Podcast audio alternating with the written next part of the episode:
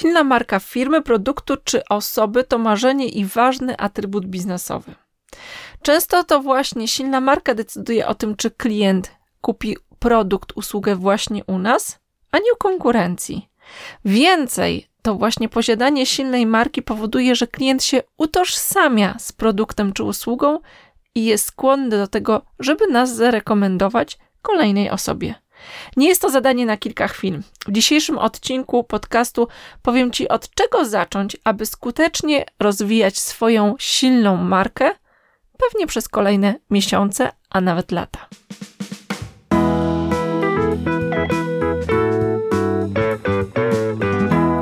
Zdaję sobie sprawę, że budowanie marki dla większości z nas wydaje się zadaniem ambitnym, kosztownym oraz obarczonym dużym ryzykiem. Sytuacja trochę podobna do celu pod tytułem mieć szczęśliwe życie. No takie jakie? No takie, jakiego każdy by zazdrościł. Ale co to konkretnie oznacza? Jakie to jest życie? Jak zacząć?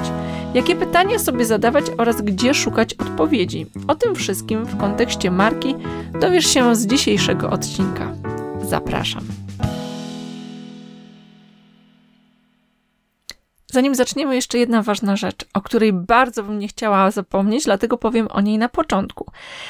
Dzisiaj, kiedy nagrywam ten odcinek, myślę szczególnie o trzech osobach, z którymi ostatnio rozmawiałam na LinkedInie, e, o których wiem, że słuchają mojego podcastu i więcej polecają mój podcast. Dlatego Ela Włodarska, Marta Czapik i Jędrzej kiedy nagrywam dzisiejszy odcinek, myślę o Was i widzę Wasze uśmiechnięte twarze, które znam z LinkedIna i bardzo się cieszę, że słuchacie mojego podcastu i więcej dajecie mi o tym znać właśnie na LinkedInie. No dobrze, więc ten odcinek jest dla, szczególnie dla tych trzech osób, ale nie tylko. Ten odcinek jest po to, żeby porozmawiać o tym, czym jest marka z jednej strony, tak ogólnie, bez definicji. Definicji szczególnie naukowych, czym jest marka, dlaczego potrzebujemy marki, jak zacząć budowanie marki, tak konkretnie. Bez budżetu marketingowego, bez e, jakichś wyszukanych e, możliwości, tak zwyczajnie jak stoimy biznesowo w miejscu, w którym jesteśmy. Zacznijmy od tego, czym jest marka. Myśląc o marce, mam takie trzy wyobrażenia.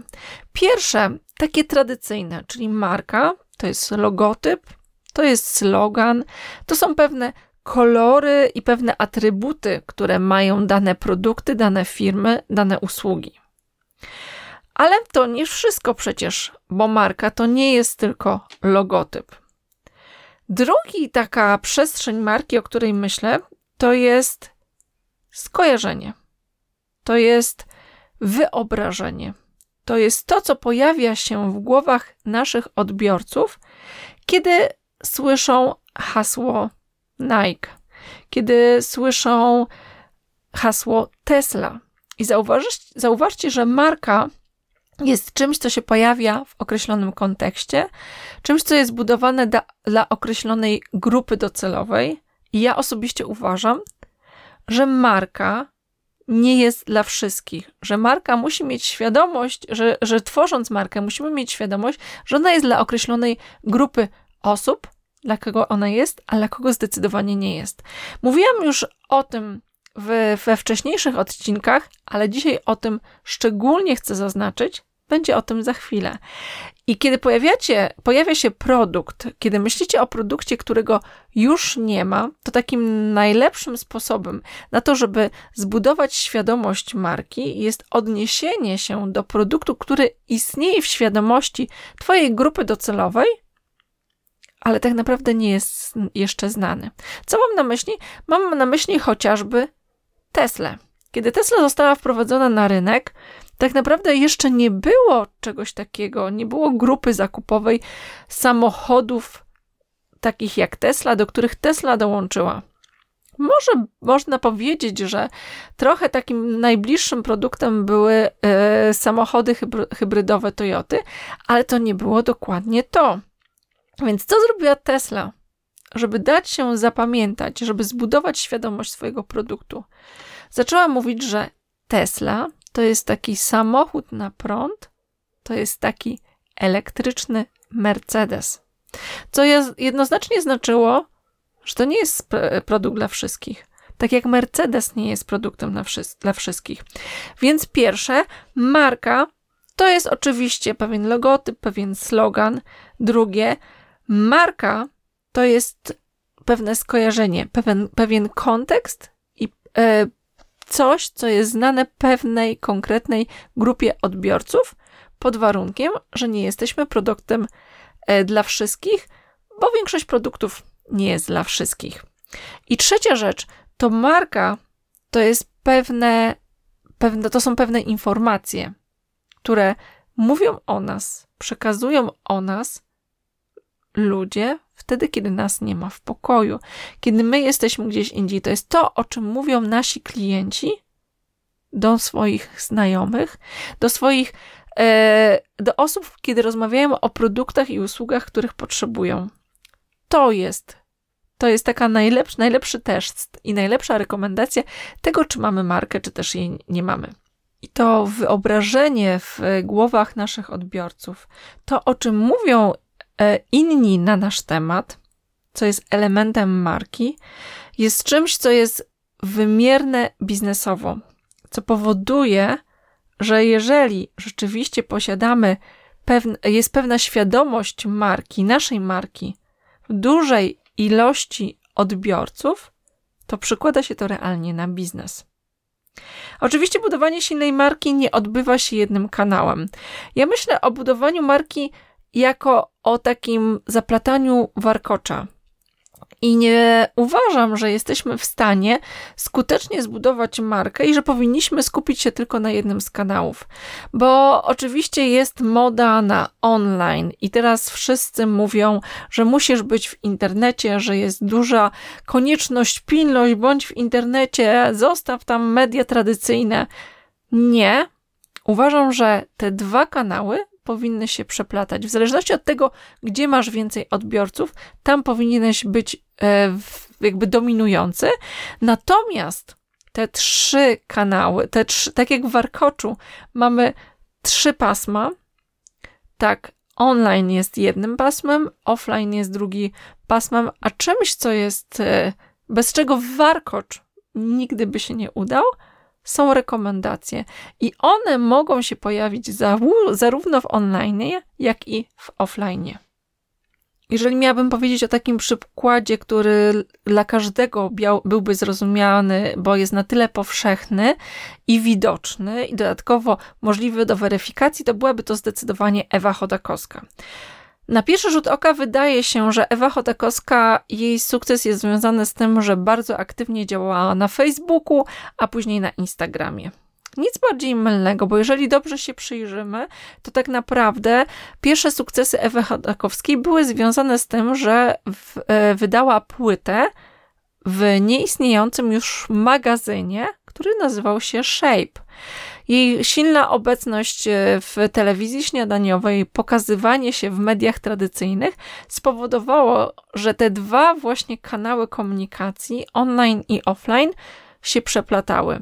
A to trzecie pasmo, czyli rekomendacje, czyli metamorfozy, które świadomie Ewa Chodakowska od samego początku podkreślała, uruchamiała, nagradzała e, swoje, e, swoje fanki, spowodowały, że ten warkocz marki jest, był i myślę, że będzie bardzo silny. Jeżeli miałabym powiedzieć o trzech najważniejszych rzeczach, o których warto pamiętać i mieć je zapisane jako taki fundament i podstawę do budowania silnej marki, to po pierwsze była to by obietnica marki, po drugie byłoby to że bohaterem marki nie jesteś ty, ani twój produkt, ale twój klient. I trzecia rzecz to, że marka nie mówi o produkcie czy usłudze, ale mówi o zmianie. O zmianie, jakiej doświadczy Twój klient, kiedy spróbuje Twojego produktu i usługi. I zacznijmy po kolei. Dlaczego uważam, że w budowaniu marki obietnica jest kluczowa? Dlatego, że jeżeli spojrzycie na, na proces decyzyjny, to my w ciągu dnia podejmujemy mnóstwo decyzji. Decyzji, które nas męczą pod wieloma względami, bo wiążą się z pewnym wysiłkiem, z reguły intelektualnym, a z drugiej strony podejmowanie decyzji o zakupie wiąże się z tym, że może nieuświadomie, a nieświadomie, ale walczymy z taką perspektywą straty. Straty związane z tym, że płacimy pieniądze, więc tracimy pieniądze, ale straty związane z tym, że w pewien sposób ryzykujemy.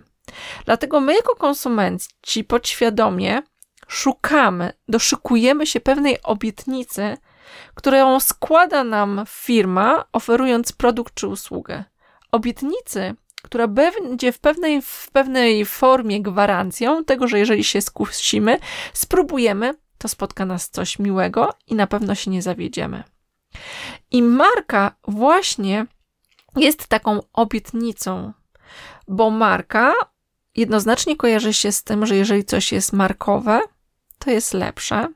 To jest gwarancja jakości, to jest gwarancja tego, że można komuś zaufać, i kiedy nie ma marki, to tak naprawdę wszystkie produkty, o których myślicie, które są pozbawione marki, te produkty, które widzicie w gazetkach, na przykład taki schab, który leży na drewnianej desce, obok jest liść sałaty i jest przyklejona cena.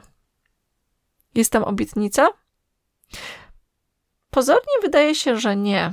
Natomiast obietnica, którą składa właśnie taka gazetka, to jest obietnica niskiej ceny. I jeżeli świadomie nie zbudujesz u swojego odbiorcy informacji o tym, jaką marką jesteś, jaką obietnicę składasz i dlaczego może polegać właśnie na tobie, to będziesz walczył wyłącznie na poziomie ceny. Więc to jedną ważną rzeczą, o której warto pamiętać, chyba najważniejszą, to jest to, że jeżeli chcesz zbudować markę, to pamiętaj o tym, żeby świadomie wybrać, jaką obietnicę będzie składała Twoja marka. Drugą rzecz e, z tych trzech najważniejszych to jest to, że powiedziałam, że marka nie mówi o produkcie, ale o zmianie. I e, ten marketing produktowy, który właściwie przeminął bezpowrotnie, myślę, że jakieś 10 lat temu, skupiał się na tym, że mówił o parametrach, mówił o właściwościach, mówił o tym, że oto kupując ten produkt będziesz miał procesach, e, procesor o takich, takich parametrach, prędkość taką i taką. I nie chciałabym, żebyście pomyśleli, że naszemu klientowi nie zależy na parametrach. To jest ważna też informacja, po których on produktu, porównuje produkty, ale zauważcie, że większość produktów jest produkowana w tych, pod, e, w tych samych albo w bardzo podobnych technologiach.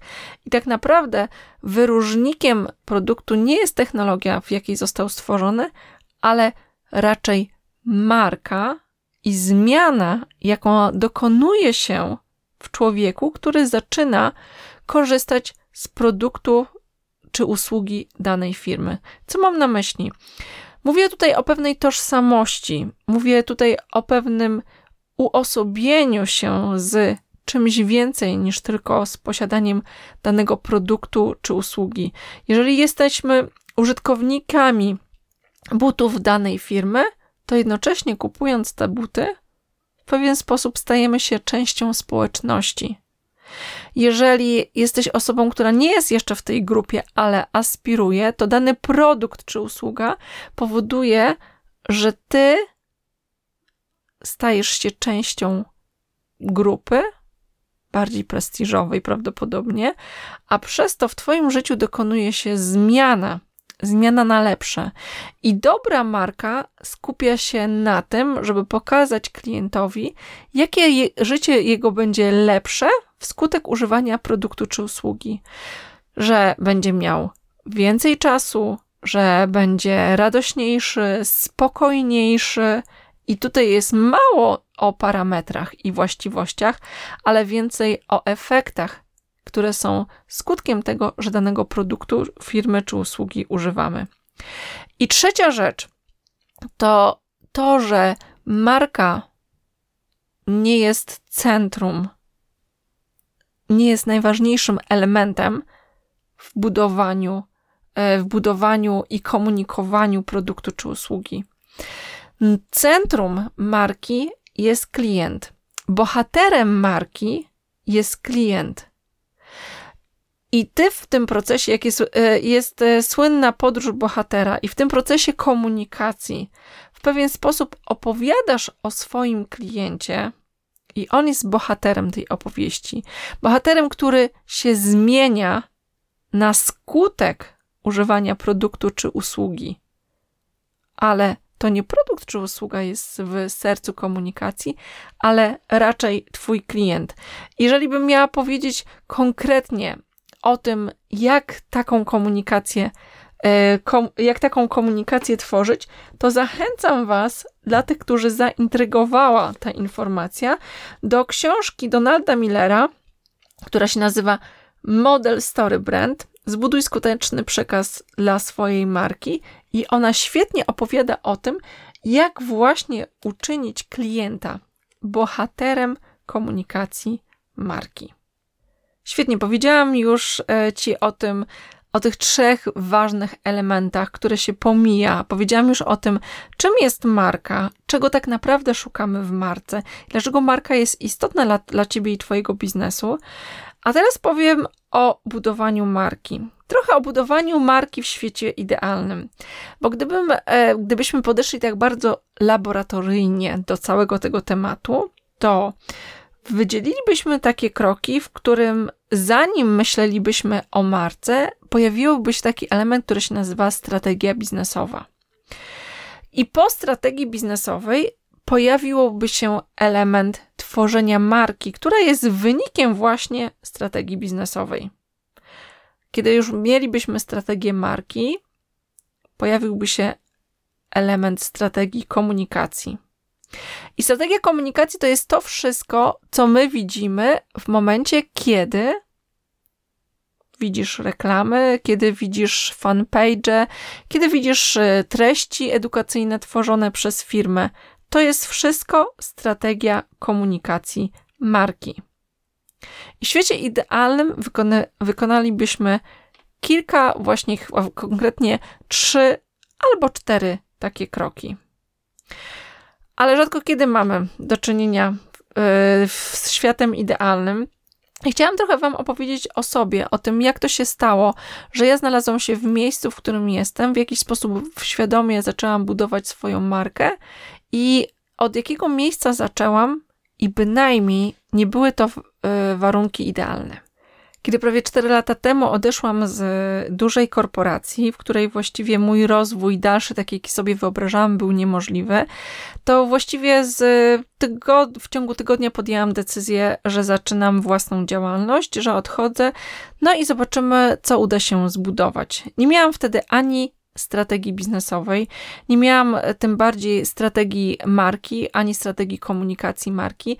Miałam pewne zasoby, o których byłam przekonana, miałam takie przekonanie, że to może się udać. Dlaczego? Dlatego, że miałam już doświadczenia.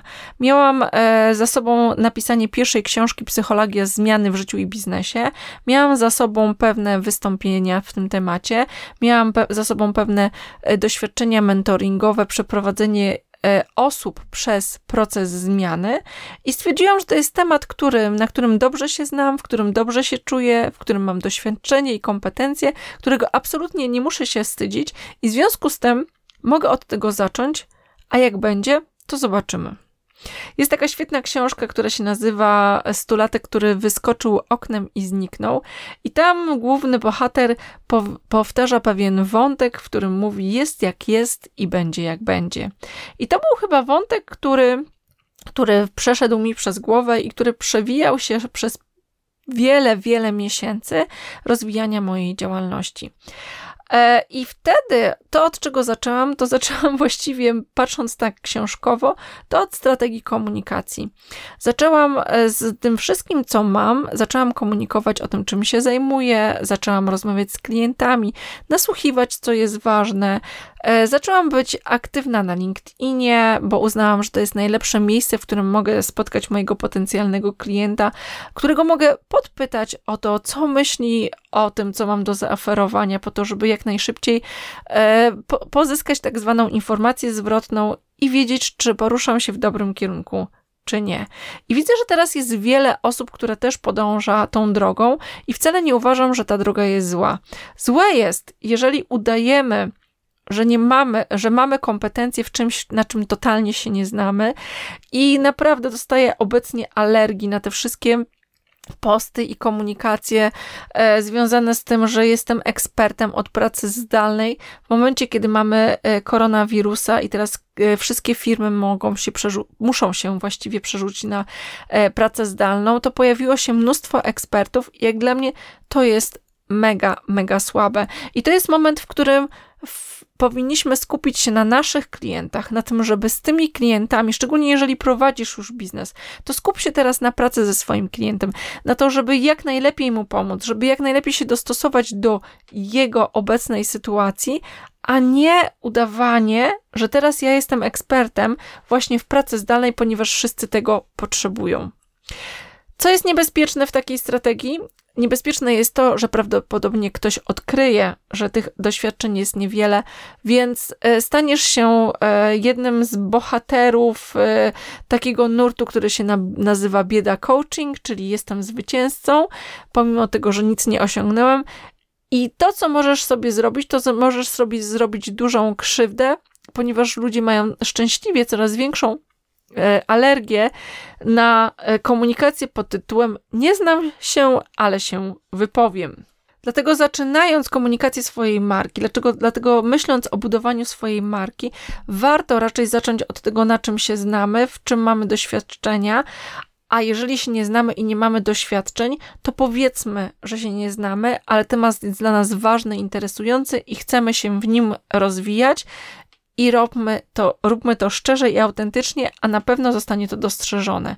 W sytuacji, kiedy nie masz strategii biznesowej, nie masz strategii marki, a zaczynasz komunikować yy, i zaczynać to tak, że tak powiem, żreć i jest bardzo dobrze, to ten temat wcześniejszych kroków, wcześniej czy później, będzie tematem do odrobienia.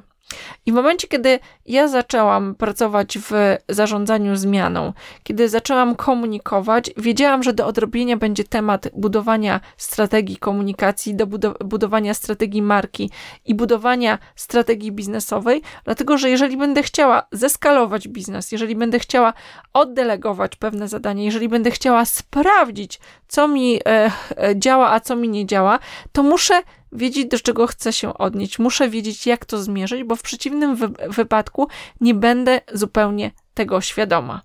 Dlatego z jednej strony nie zachęcam do tego, żeby, y, żeby po prostu zacząć komunikować i zobaczyć, a nuż ktoś się złapie na naszą komunikację. Z drugiej strony, nie zachęcam do tego, żeby siadać i wymurzać się i poszukiwać idealnego modelu biznesowego, bo takiego prawdopodobnie nie będzie. Raczej testować małymi krokami, a w momencie, kiedy to zaczyna już funkcjonować, zaczynaj, zac, zacząć pracować nad poszczególnymi elementami.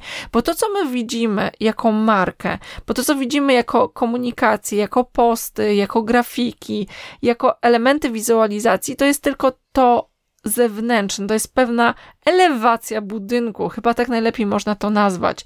Mm, a strategia biznesowa, strategia marki, strategia komunikacji jest fundamentem, jest tym budynkiem, jest elementami, oknami, drzwiami, a to, co widać na wierzchu, to jest pewna elewacja. I nieraz ludzie, którzy zaczynają wyłącznie od tego, żeby pokazywać się, tworzą pewną fasadę, za którą nic nie istnieje. No dobrze, jeżeli jesteś w sytuacji, w której y, jesteś ekspertem, w jakimś temacie, masz produkt, który jest świetny, to od czego zacząć budowanie marki i jakie pytania, na czym się skupić, na czym się, nad czym się zastanowić, żeby właśnie tą później strategię marki zbudować i zacząć robić to skutecznie, po to, żeby nie zmarnować tego czasu. Jeżeli miałabym mówić o ekspertach, o osobach, które mają pewne kompetencje, na, na których chcą zbudować swoją usługę, a nie tylko produkt, a może e, na początek usługę, a później produkt, to zaczęłabym od tego, kim jesteś i zaczęłabym od prostej analizy SWOT. Jeżeli wpiszecie w internet to sformułowanie dla tych, którzy nigdy o tym nie słyszeli, na pewno znajdziecie mnóstwo materiałów. A mówiąc zupełnie prosto, pomyślałabym o tym, jakie są moje mocne i słabe strony, o tym, na czym się znam, a na czym zdecydowanie się nie znam, co lubię, czego nie lubię, jakie są zagrożenia mojej sytuacji, mojego planu na działanie, a jakie są możliwości, gdzie widzę wyzwania, a gdzie widzę możliwości. I w tym kontekście tego bycia i budowania autentycznego później komunikatu, budowania autentycznej marki, pomyślałabym też o archetypach marki. I szósty odcinek tego podcastu mówi dokładnie o archetypach marki, czyli o tożsamości marki w praktyce. Jeżeli chcesz zobaczyć, jak to robić, jak zdefiniować siebie autentycznie, to zdecydowanie odsyłam Cię do szóstego odcinku mojego podcastu. To był pierwszy krok. Drugi krok, na którym bym się skupiła, to zastanawiałabym się, czego potrzebują ludzie w przestrzeniach, w których ja jestem silna i mocna. Uwaga, to mogą być Twoi obecni e, pracodawcy, Twój obecny pracodawca, to może być firma, w której obecnie pracujesz i na tym możesz zacząć budować swoją markę. Możesz rozwijać swoją ekspertyzę w danym temacie po to, żeby zanim w ogóle, jeżeli e, będziesz chciał stworzyć firmę, e, usługę czy produkt, mieć już reputację, renomę, żeby Twoja marka, marka Twojej osoby była już zbudowana, bo na tym fundamencie zbudujesz przyszłość swojej, przysz swojej firmy, którą będziesz chciał otworzyć. Więc tak naprawdę marka to nie jest koniecznie tworzenie produktu, usługi, y, stawianie firmy, uruchamianie po prostu nie wiem jak wielkiej logistyki. Tak naprawdę markę możesz budować w miejscu, w którym jesteś. I myśląc o tym, czego potrzebują ludzie e, w, w przestrzeniach, w których ty jesteś mocny, tak naprawdę szukamy czegoś, co w marketingu nazywa się insightem konsumenckim. Czyli szukamy tego, co dla naszego odbiorcy jest ważne. I nie wymyślamy tutaj sztucznych potrzeb. Im bardziej realne, im bardziej dotkliwe jest to e, dla naszego odbiorcy, tym bardziej będzie on skłonny do tego, żeby zainteresować się i spróbować naszego przyszłego produktu czy naszej usługi. I Czasami powiem Wam, że te insighty konsumenckie e, są wykorzystywane, i ja to widzę bardzo wyraźnie w marketingu, w taki bardzo niezdrowy sposób e, do tego, żeby oszukiwać ludzi. Chyba najbardziej, to taka mała dygresja i trochę, trochę e, wskazanie na to, żebyście też byli na to czujni i uważni, żebyście nie zawsze, znaczy piętnowali też takie postawy, dlatego że mm, ja wierzę, że marketing jest czymś dobrym, że marketing jest po to, żeby pomagać ludziom e, w zmianie, której szukają, że marketing ma informować, że marketing nie jest manipulacją, ale raczej, raczej umiejętnym mówieniem o ważnych e, sprawach i że marketing jest po to, żeby dobro miało lepszy PR, żeby dobre produkty i usługi miały lepszy PR. Ale ten insight konsumencki, który dostrzegamy, często staje się tylko pretekstem do tego, żeby omamić klientów niestety wykorzystać to w zły sposób. I jeżeli popatrzycie na to, że takim wyraźnym insightem i znakiem naszych czasów jest to, że ludzie chcą, chcą coraz mniej pracować. To znaczy, takim wyobrażeniem przeciętnego człowieka jest to, że cudownie byłoby pracować 4, maksymalnie 6 godzin dziennie. I bardzo dużo e, produktów, usług e, lub jakichś reklam pokazuje nas w sytuacjach, w których my pracujemy, ale tak naprawdę nie pracujemy, bo jesteśmy właścicielami startupu, którego praca polega na tym, że pracuje 6 godzin dziennie, sącząc latę w jakiejś kawiarni w centrum miasta, oczywiście w Starbucksie, klikając coś w swój modny laptop i generalnie po prostu później pojawia się hasło pod tytułem: Jeżeli chcesz pracować tak jak ja, to zapisz się do XYZ. I każdy zdrowo myślący człowiek pomyśli sobie w takiej sytuacji, ale bójda, ale duża część ludzi niestety myśli sobie, wow, może rzeczywiście to jest to.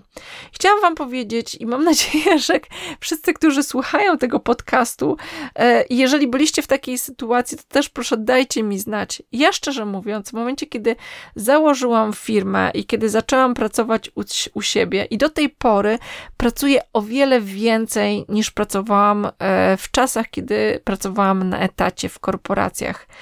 E, właściwie cały czas jestem w pracy i e, czy chcę to zmienić? Nie, nie chcę tego zmienić. Ta praca może jest jej więcej, może ona jest bardziej wyczerpująca, ale jakościowo jest o wiele, wiele lepiej, ponieważ mam świadomość, że pracuję dla siebie, ponieważ mam świadomość tego, że jest to totalnie tak, jakbym chciała, żeby było, że nie muszę tutaj iść na żadne kompromisy, ponieważ widzę, jak fajne efekty przynosi moja praca, czego, czego niekoniecznie widziałam na wszystkich etapach e, kariery pracując na, na etacie. Natomiast nie ten insight konsumencki, takie dziwne oczekiwanie o tym, że będziemy pracować o to 6 godzin dziennie, e, rodzi w ludziach takie przeświadczenie i wyobrażenie o tym, że oto pojawi się ktoś, który, y, kto nauczy cię e, sadzić drzewa, na których będą rosły pieniądze, a ty będziesz sobie leżał pod tym drzewie, pod tym drzewem, a te po prostu pieniądze, jak te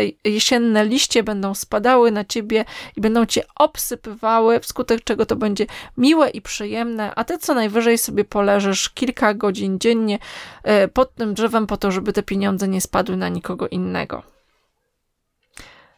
no trochę teraz mi się wylało e, złego wykorzystywania insightu konsumenckiego, ale chciałam Wam powiedzieć, że, że to jest ważne, że to jest istotne i jeżeli rzeczywiście uda nam się dotknąć czegoś ważnego, e, co jest istotne dla naszego odbiorcy, to tym udaje, nam, udaje się kupić uwagę naszego odbiorcy i my, jako ludzie, którzy tworzą markę, powinniśmy się skupiać, żeby czegoś takiego szukać, ale absolutnie nie wykorzystujmy w tego w złych celach, bo tak naprawdę to jest po prostu kopanie dołka pod sobą i będziemy powodowali, że coraz trudniej będzie dotrzeć do naszych klientów.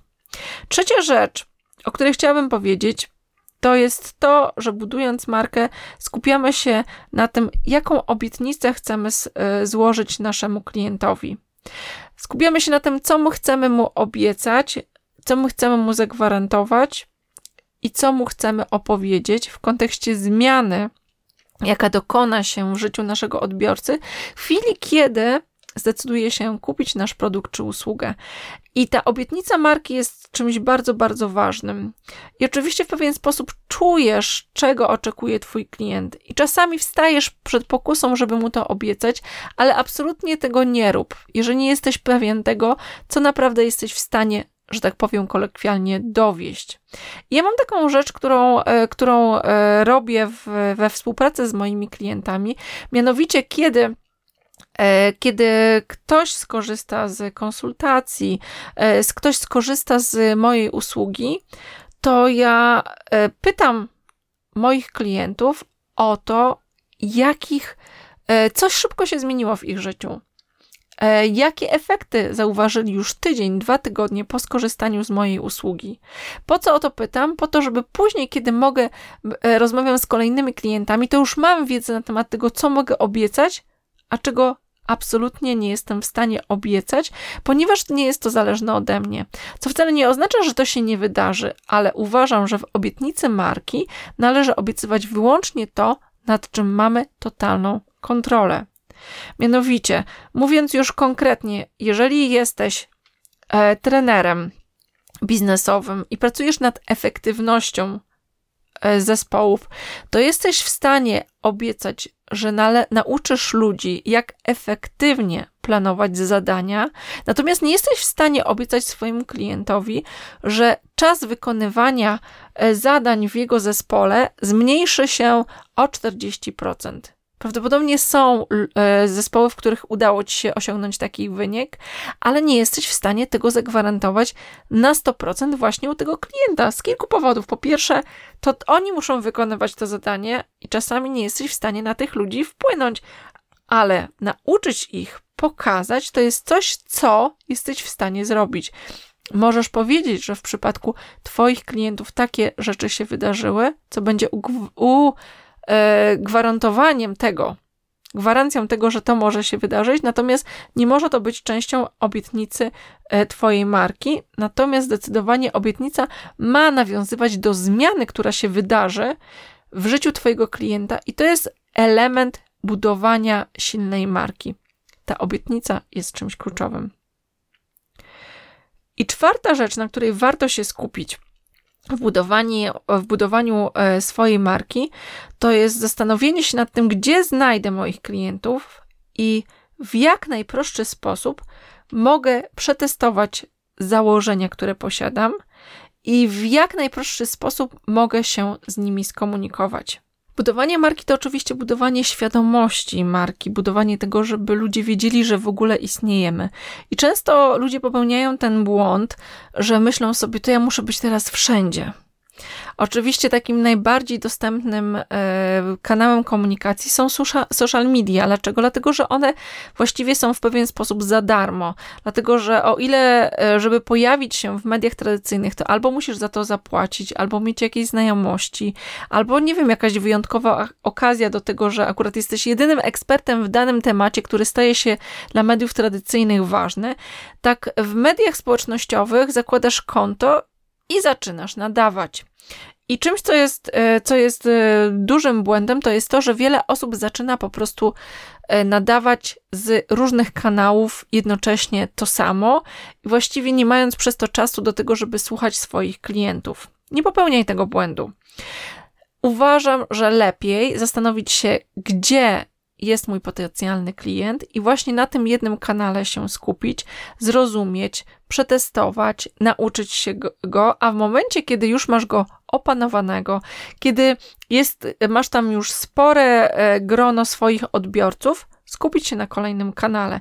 I dokładnie tak było też w moim przypadku, kiedy e, Powiedziałam Wam, że ponad e, niecałe 4 lata temu podjęłam decyzję o tym, żeby zacząć własną działalność, to zaczęłam od działania na LinkedIn co później zaowocowało też tym, że zaczęłam pracować tak naprawdę w tematach social sellingu i LinkedIna i w tematach zmianowych, bo to był bezpośrednio najbliższy temat te, w tym aspekcie, w którym zaczęłam.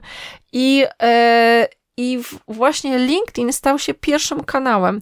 Później pojawił się Facebook, a teraz myślę o kolejnym, e, kolejnych kanałach, które będą odpowiednie dla mojej grupy docel docelowej.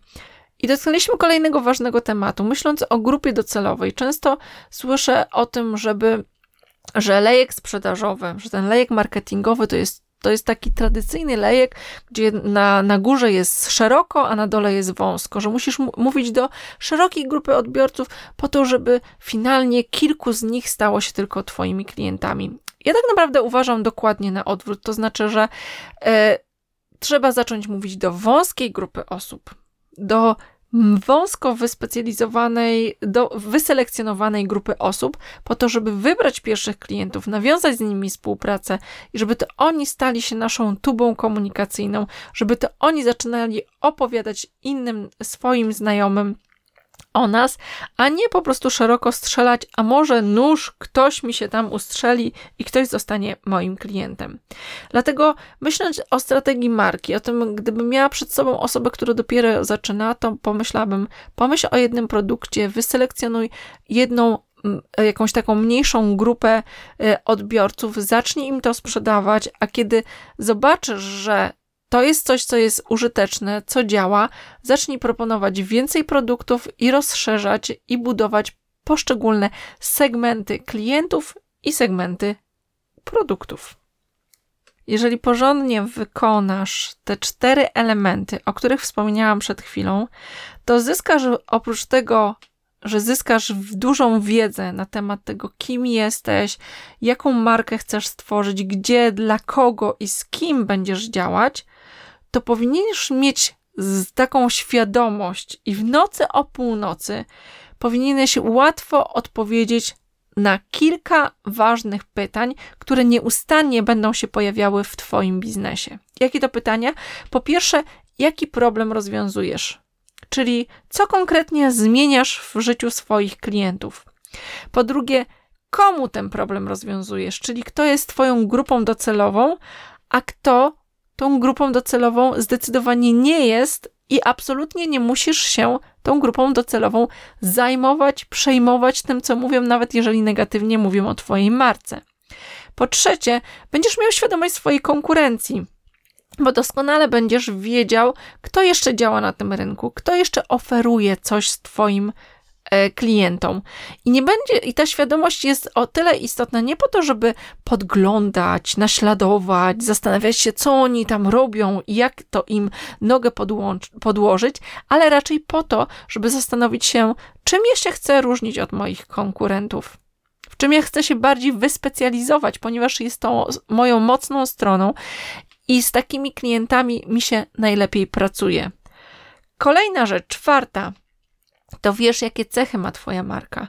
Jeżeli budujesz swoją markę e, lub firmę w oparciu o swoją markę osobistą, to masz świadomość tego, swoich archetypów marki, swoich mocnych stron i to, na czym chcesz budować swoją komunikację.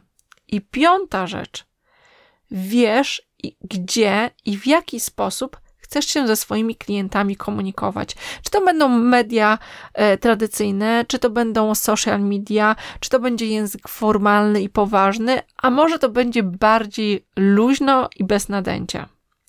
Na koniec chciałabym Wam polecić e, kilka rzeczy, które e, uzupełniają to, o czym dzisiaj mówiłam. Po pierwsze, trzy podcasty z silnej marki w praktyce, do których warto by było wrócić przypomnieć sobie i uzupełnić, bo ponieważ one rozszerzają niektóre aspekty, o których dzisiaj wspominałam. To po pierwsze, e, szósty odcinek podcastu Archetypy Marki, czyli tożsamość marki w praktyce. Tam macie opisane wszystkie, wszystkie, absolutnie wszystkie archetypy. Jeżeli chcesz właśnie budować na swoich mocnych stronach komunikację marki, to do tego absolutnie trzeba wrócić.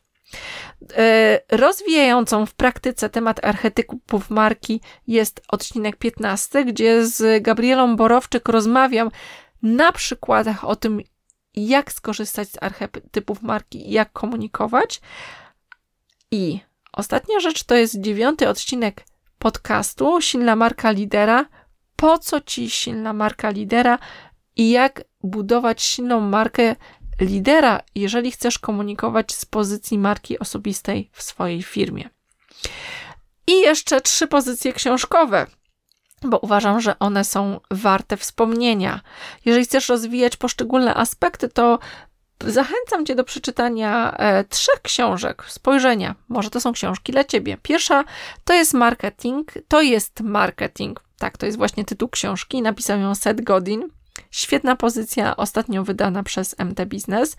Druga rzecz to już coś, co, o czym wspomniałam, to jest model Story Brand i Donald Miller. I trzecia rzecz nowa, którą właśnie skończyłam czytać, filma, czyli ty. Napisał ją Paul, Paul Jarvis i mam nadzieję, że dobrze to przeczytałam. E, I informacje o tym znajdziesz w notatkach do tego podcastu u mnie na stronie himkoska.com łamane na podcast.